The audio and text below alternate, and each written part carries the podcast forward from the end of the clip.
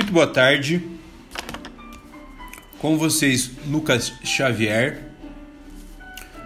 Diretamente da Xavier Capital, hoje falamos de Curitiba, Paraná.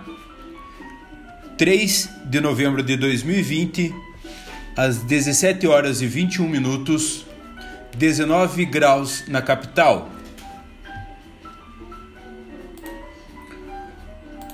Mais um podcast da série Pega essa visão.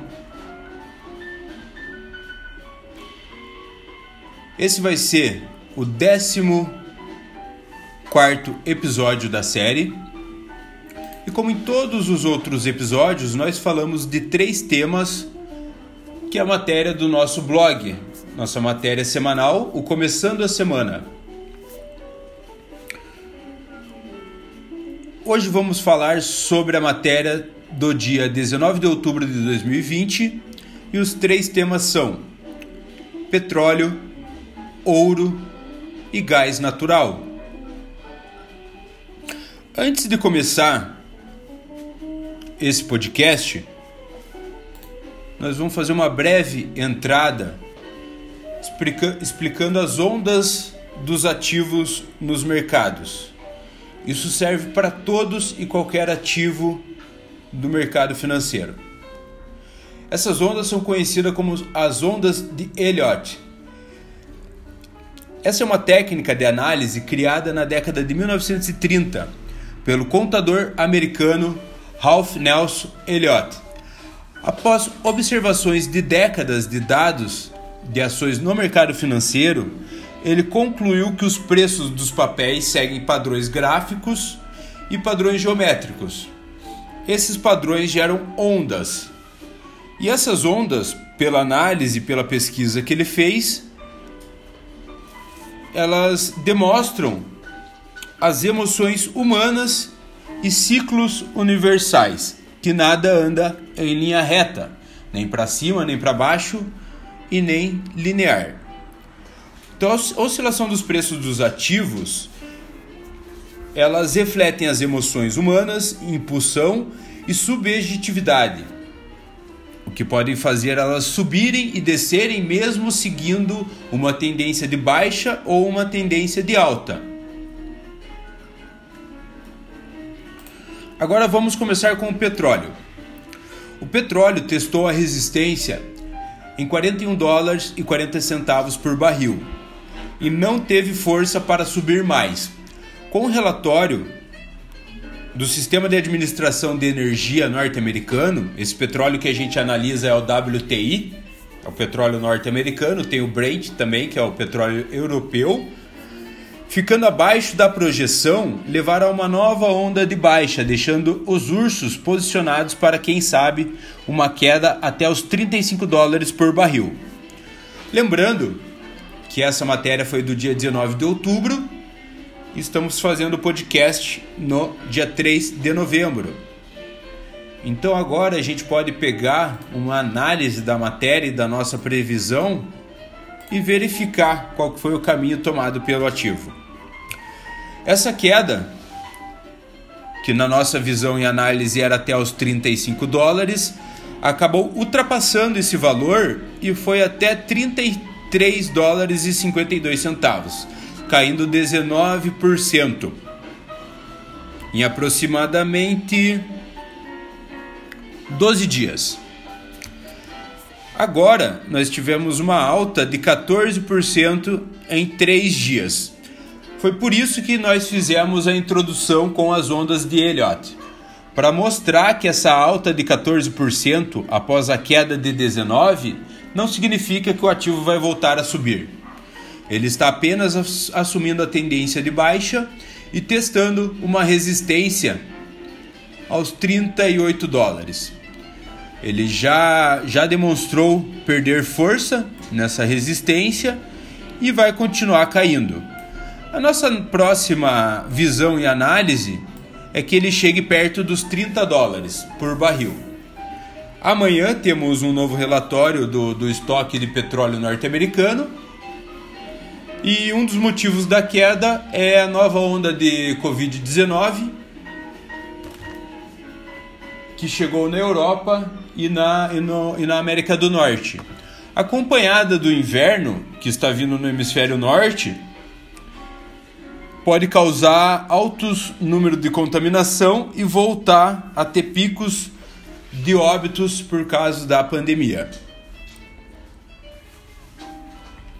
Nosso segundo tema: ouro. O ouro perdeu força compradora conforme o DXY, que é o índice do dólar, ganha força. Esses dois ativos eles têm forte correlação um com o outro. Então, conforme o índice do dólar sobe, o ouro cai. Para vocês verem como essa correlação é muito linear, hoje o índice do dólar opera a 93 dólares com uma baixa de 0,58%. E o ouro opera a 1.907 dólares com uma alta de 0,65%. Então a diferença entre a queda do dólar, do índice do dólar e a alta do ouro é de 0,5%, enquanto um cai 0,60, o outro sobe 0,60. Exatamente os mesmos valores em direções diferentes.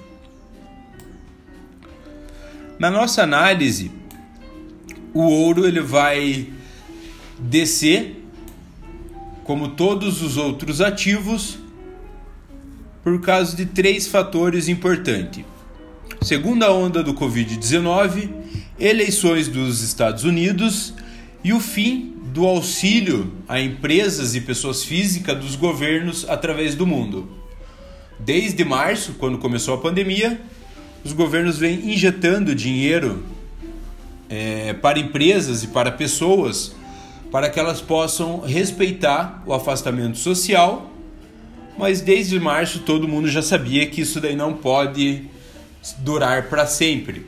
Então vamos ter uma forte correção aí nos ativos, que vai ser as pessoas sacando dinheiro da renda variável e aplicando em rendas físicas, mercado imobiliário, mercados que dão mais segurança e menos volatilidade nos tempos de crise e de tendência de baixa das bolsas.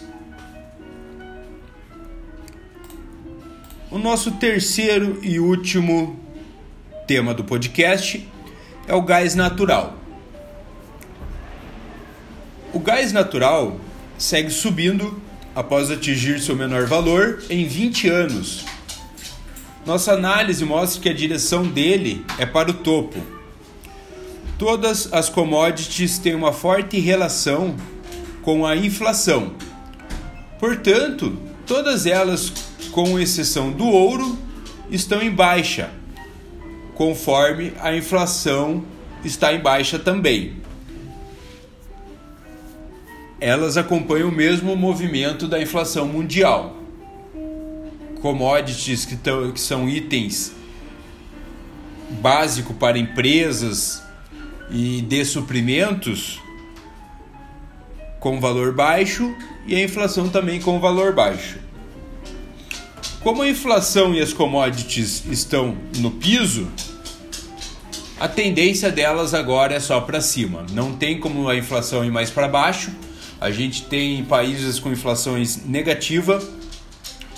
É, a taxa de juros também acompanha a inflação. A gente tem países com taxa de juros negativa. E agora tanto as commodities como as inflações mundiais vão para cima. A próxima década vai ser uma década de alta da inflação e de alta das commodities. O ouro ele é uma commodity diferente dessa relação entre, entre inflação e commodities, porque ele é uma reserva de valor. Quando o mercado e a economia está bem, o ouro custa menos. Quando o mercado e a economia está mal, o ouro custa mais. Lembrando que esse custa menos do ouro, ele nunca chega a um valor menor do anterior da última crise. Então, mesmo custando menos, a tendência do ouro do, do último século é uma tendência de alta. E nós acreditamos agora que na próxima década ele vai assumir valores acima dos 2 mil dólares.